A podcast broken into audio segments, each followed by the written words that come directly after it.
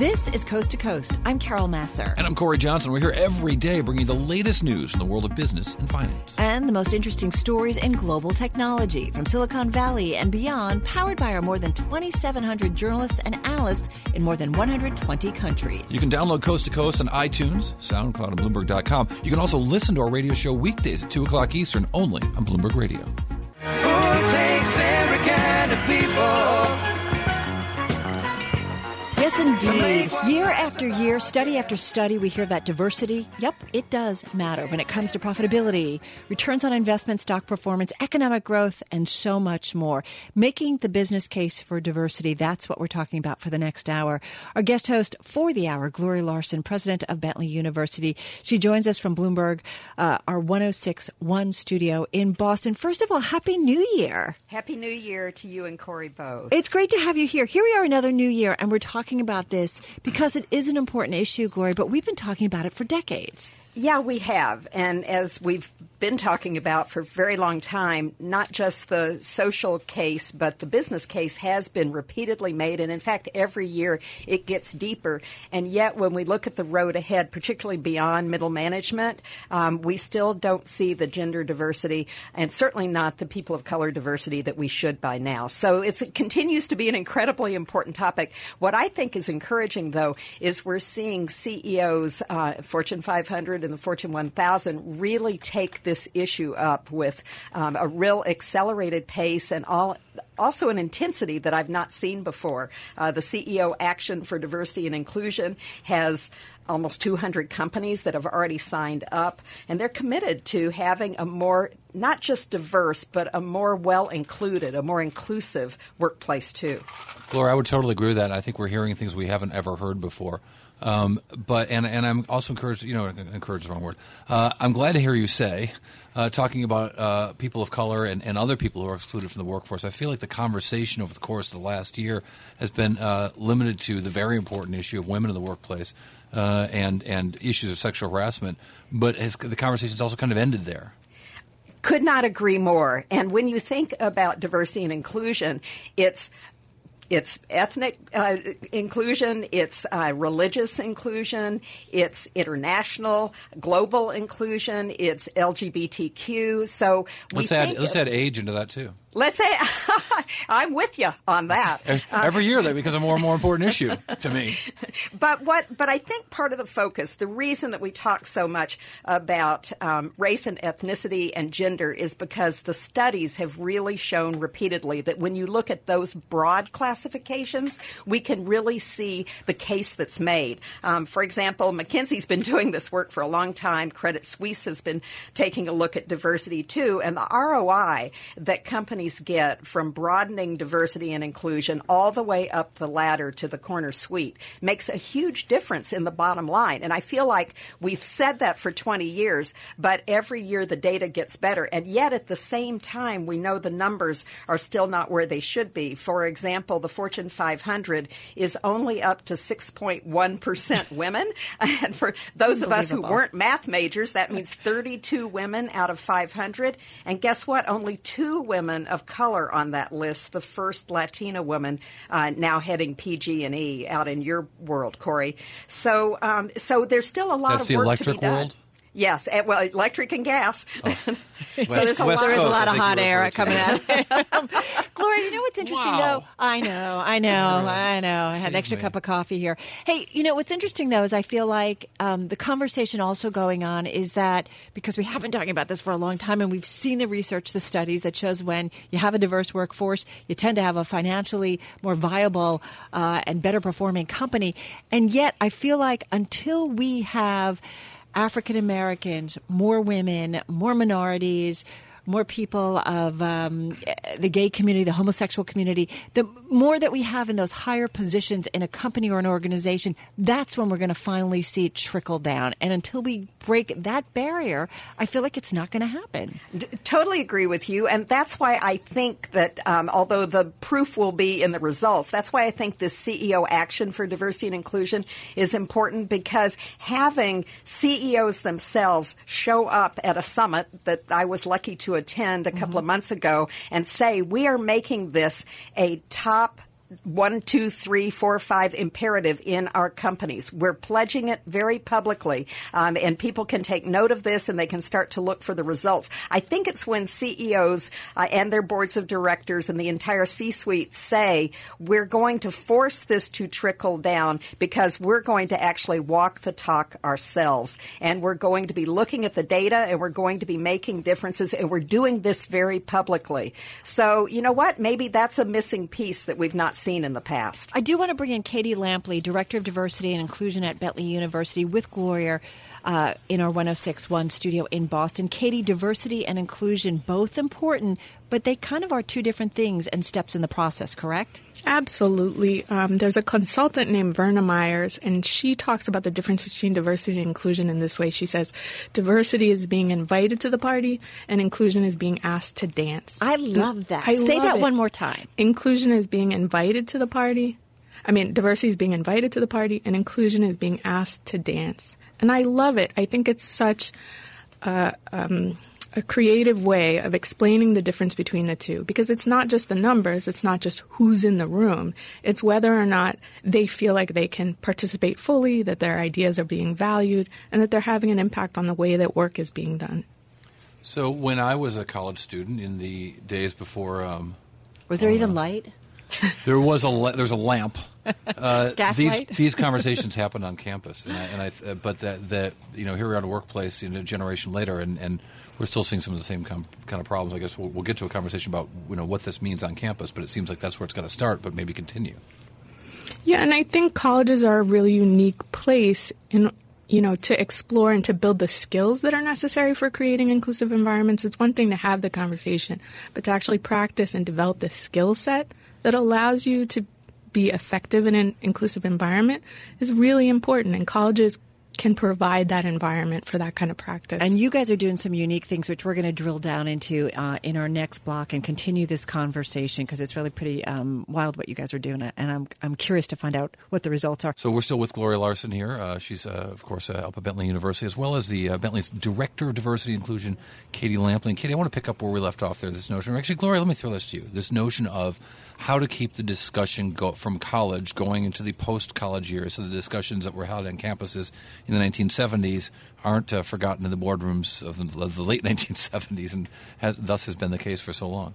Well, what I think is interesting is that millennials and their new younger siblings, the, the Z Gen, bring a very different view of diversity and inclusion to the table. In fact, they think they already inhabit a diverse and inclusive world. They're far more open. Here we are, a business university, and our kids are, you know, very open about LGBTQ and about the type of gender and racial diversity that they see, but they, they're really keyed on diversity of thought and perspective. So how do we encourage the kinds of conversations at the in the right way so that they take this smart critical thinking that they it almost comes to them naturally, but it needs to be fostered and expanded. Um, and that's one of the things that Katie, through some of our programming on campus, has done to really good effect. And I think there are things that can be spread to other campuses. I've got to say that you know, I, so my my my daughter, uh, my youngest daughter, who's ten, not yet applied to Bentley, not yet. I put that acceptance letter in the vault. that we appreciate that.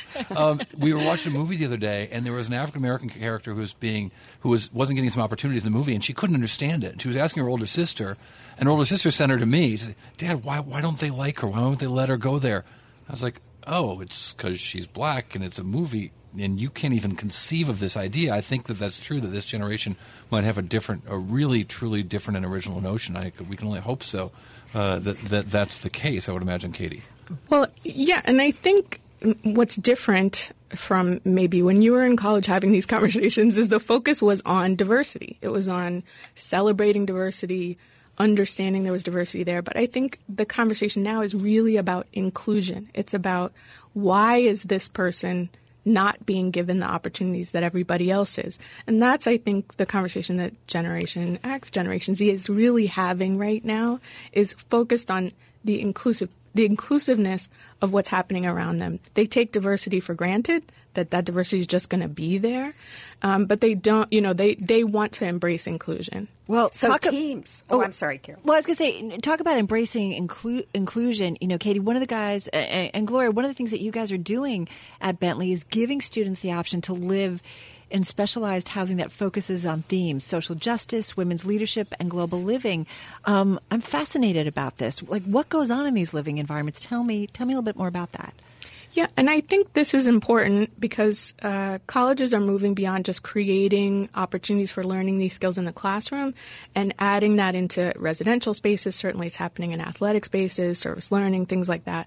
But in the residential floors, they pair the floor with a faculty member. They have um, classes that they take together. So they're exploring some of these themes in an academic environment, but then they're also doing it as part of team activities on the floor, um, in conversations with the faculty members assigned to the floor. And quite frankly, it's the diversity that exists on the floor that creates the opportunity um, in a residential space to have those interactions that allow you to challenge some of your assumptions and allow you to find new perspectives. And I think you need to have some uh, construct around that. You need to organize these conversations. A lot of it should just be free flowing. It's what's happening and talked about in the dorms. But talk a little bit about some of the things we're doing to see that deeper understanding around unconscious bias and, uh, and around difficult conversations that maybe people are reluctant to have, especially business minded students who know in the workplace it might be uncomfortable to talk about politics or race or gender. Right. And we've taken a pretty strong stance about, um, you know, we believe it's important to have safe spaces, but we're really investing in creating brave spaces. So those opportunities for brave engagement across difference that allow students to really uh, examine their own assumptions, to hear new perspectives, and to wrestle with some of those ideas, not to change their minds, but to broaden their horizons, broaden their um, ability to have some of those difficult conversations. And a good example is SGA sponsored, our Student Government Association sponsored a conversation about the NFL protests. And so we had students engaging not in whether it was right or wrong, but in why they felt um, the way that they did, what the emotional reactions were that they were having to some of the protests. And that's difficult conversation to have, especially when people are coming from different places, but also from emotionally um, heavy places. And if you can engage in that kind of a conversation um, and practice that, then when you get into the workforce, you're even more skilled at doing it when you get onto a global team, for example. So it, it's important to uh, move into these brave spaces and give opportunities for this practice. That's really interesting, the discussion of why you think that instead of what you think. Yes, yes. And I don't think we ask those questions very much. There's a sociologist named Allan Johnson who says, you know, in talking across difference, what frightens us is not what is not what we don't know, but what we think we do know. That when we assume somebody, you know, we know their perspective, we don't have the opportunity to learn from that. Can I throw in social media though, and you know how it can create kind of um, this dangerous loop, a dangerous echo chamber of you know just kind of one one way of thought. And social media is so influential on a younger generation. How do you guys kind of work that in? Just got about forty seconds. We use it um, uh, to help, so we use it to promote events, but but it has to be face to face. We have to get people outside of the algorithms that give them the news that they think they want and that you know allows them to hear perspectives that are outside of what they might normally be exposed to. Really fascinating. You guys are seeing a difference, Katie, just quickly? Absolutely. I think students are willing to engage if you ask the questions and you give them the space. And that's what we're trying to do is create those opportunities in a structured way, obviously, but give them the question mm. and allow them to wrestle with it. Not the, you know, debate, but right. the dialogue. Right, kind of the space to just be with it and sit with it. Um, Katie Lampley, thank you, Director of Diversity and Inclusion at Bentley University. Gloria Larson's going to stay with us. Our conversation, making the business case for diversity. Gloria, President of Bentley University. Bentley, a strategic partner of Bloomberg Radio. This is Bloomberg.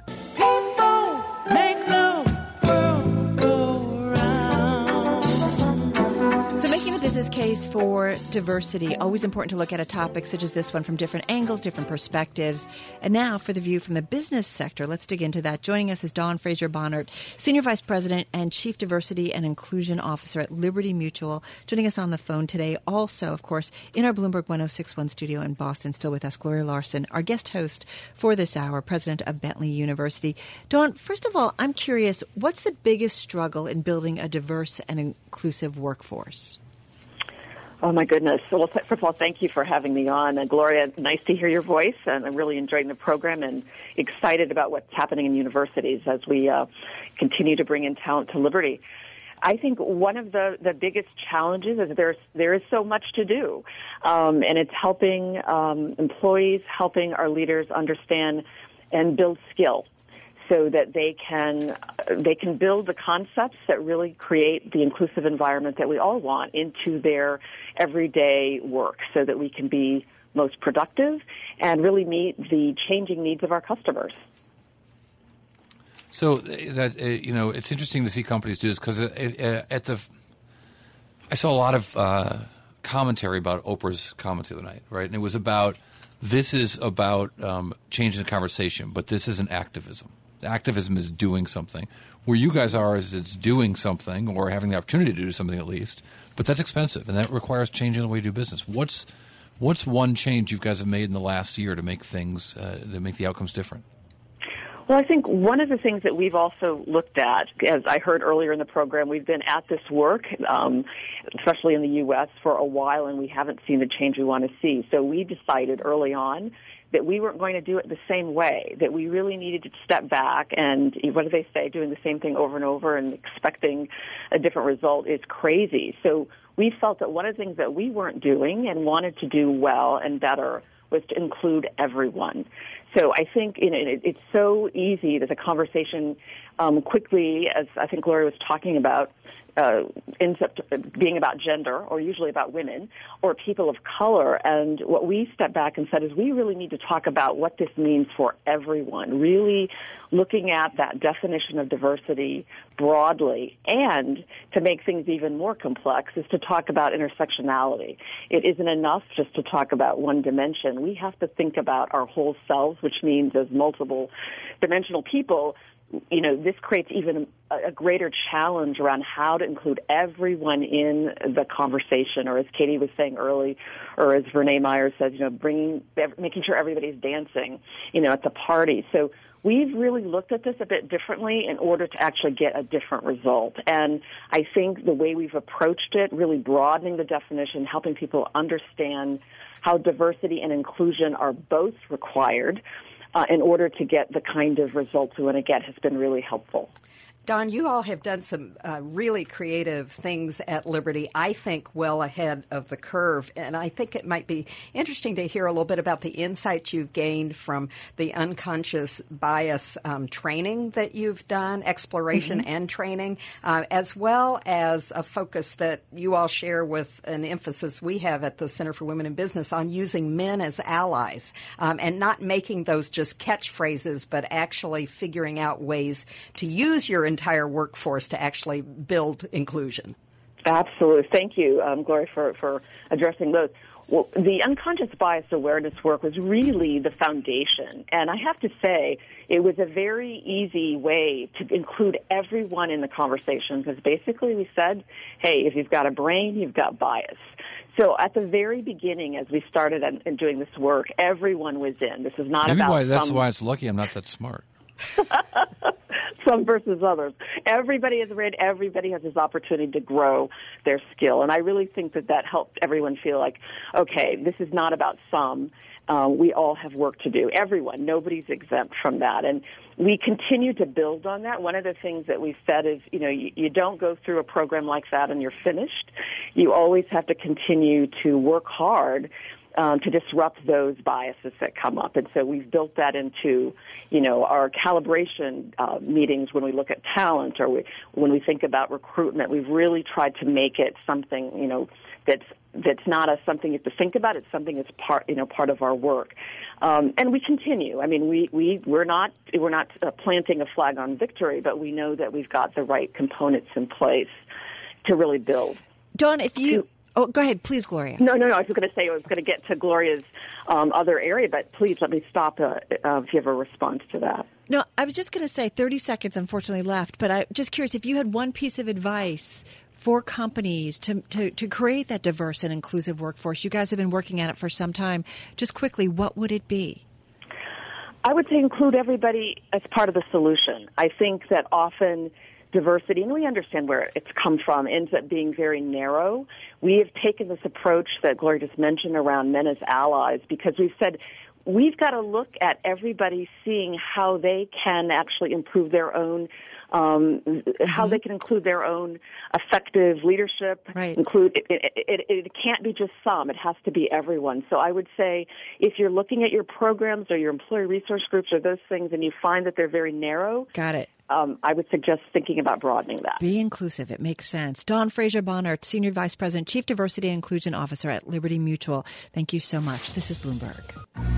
One love, one one, Larson still with us right now, and joining us as well, Bernie Milano uh, joins us, the president of the KPMG Foundation, uh, with this discussion of diversity uh, in the workforce and the changes it makes on business. And, and Bernie, I think um, it's interesting to me when we talk about uh, uh, diversity in the workplace and inclusion in the workplace, the distinction, of course, we've been making all hour, um, what that means for market share for companies. What does it mean? Well, I mean, you, you can't have an organization that, that's going to function in any society, any community that is so different from that society or that community. So uh, I think the research is pretty uh, obvious. Uh, it's been done over, as someone mentioned earlier, uh, decades. Uh, that uh, diversity certainly helps with market share. It helps with the, the performance of an organization. It helps to attract people to the organization. Helps with retention I mean, really, diversity is key to the success of any organization. Hey, Bernie, it's Gloria Larson. Glad to have Hi. you on the show. Uh, talk a little bit about what you're doing in concert with colleges and universities, as well as the K through 12 system, because I think it's been such a focus and it's so far sighted to start with the next generation to figure out how we can, and the college campuses to figure out how we can do this better in terms of preparation.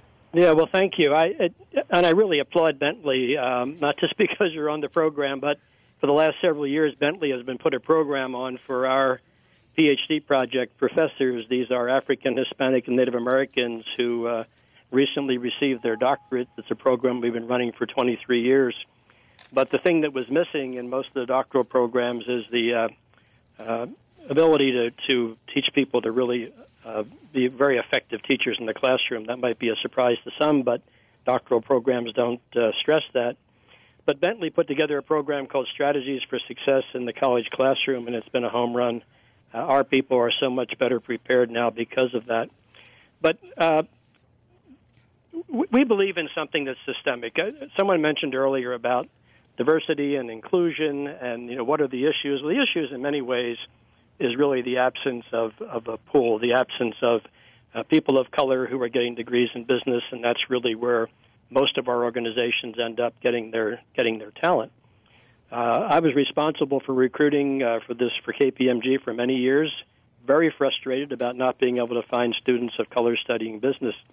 So we took a systemic approach. We decided that we had to change the culture of the university classroom, uh, with programs that are aimed at attracting uh, students of color into the classroom to get there and see their culture not being supported it was a recipe for disaster.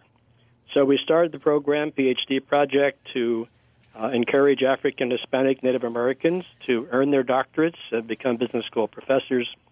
Uh, nonprofits are always looking for ways to measure and, and show results. Well, we've more than quadrupled the number of quote unquote minority faculty in business schools.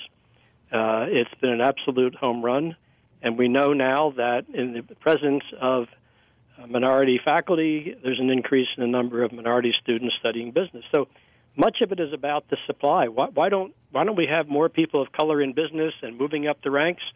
Well, in many cases, it's a lack of supply. If you talk it's like basic economics, right? well, it is. If you talk to people, they frequently say we'd like to be more diverse, but quote, we can't find any. Well, that's why we approach this systemically. Uh, to Gloria's point, we run a program um, at the K three level, if you can believe that, trying to uh, deal with uh, literacy.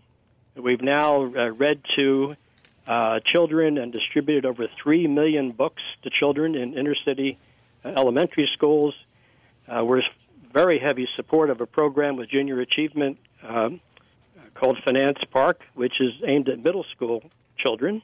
again, primarily in the inner city, uh, underserved schools, partnering with the National Academies Foundation at the high school level to enable them to present uh, career academies. Uh, again, trying to encourage students of color to think about business. They, they, they don't have a sense of uh, awareness of career in business. They, they have awareness of, of, of, teaching. They have an awareness of working in, in social uh, organizations, but business is not necessarily something that they become directly exposed to. So, working literally K through 12, lots of programs we're supporting at, at the college level, but really the capstone is the PhD project. It, to have to have a faculty member in the classroom uh, of color sends such a huge message, not just to the students of color, but but to the uh, majority students. It might be their first exposure to a person of color who is the knowledge expert, who is the person who uh, is helping them advance themselves in their own uh, their own studies and their own careers. So yeah, we, we take a very systemic approach to it. Bernie, what do you have on the horizon at the foundation? What would you like to do to sort of deepen and accelerate progress? Well, the big thing we're doing now, we're very concerned about the lack of. Uh, again, we're going back to the university. It, it's it's got to be where the the product, excuse the phrase, where the product is produced. There are so few uh, deans of business of color, so few uh, provosts of color, so few presidents of color. These all send very, very uh, important messages to the students, both majority students and minority students. So we're working with search firms. We're working with uh, AACSB, the accrediting body for schools of business, to encourage our tenured professors to think about becoming deans of business schools, becoming department heads.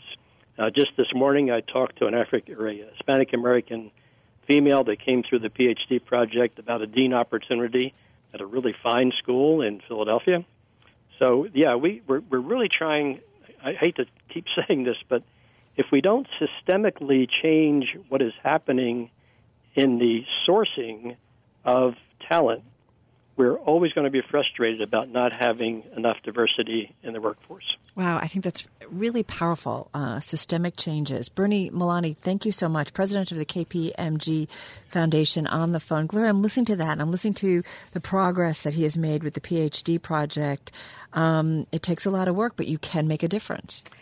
Yeah, and it couldn't be more important. I would underscore what he said about the impact it has on the next generation. It's an expectation from millennials and Gen Zs that they're going to enter a workplace that's diverse. Um, they believe that inclusion is just part and parcel of what society should be now, and it's up to us to provide that environment long before they get to the work world. And it's been just as much missing in higher ed as it is in the corporate world. And I think in the last 10 years, we've all mounted a real campaign to try to change that. Um, but now, and I think this goes back to something Cory said earlier, now I think we're at a tipping point because I think genuinely everybody gets it. It's what Dawn said. Uh, we all get it, regardless of gender, race. We see this as an economic imperative for the future, success of the company, uh, for, for companies, for the U.S., and for the world. Gloria, thank you so much. This was a great discussion. Um, really, really thoughtful. The business case for diversity. Gloria Larson, our thanks to her, president of Bentley University. Bentley, strategic partner of Bloomberg Radio, and you are listening to Bloomberg.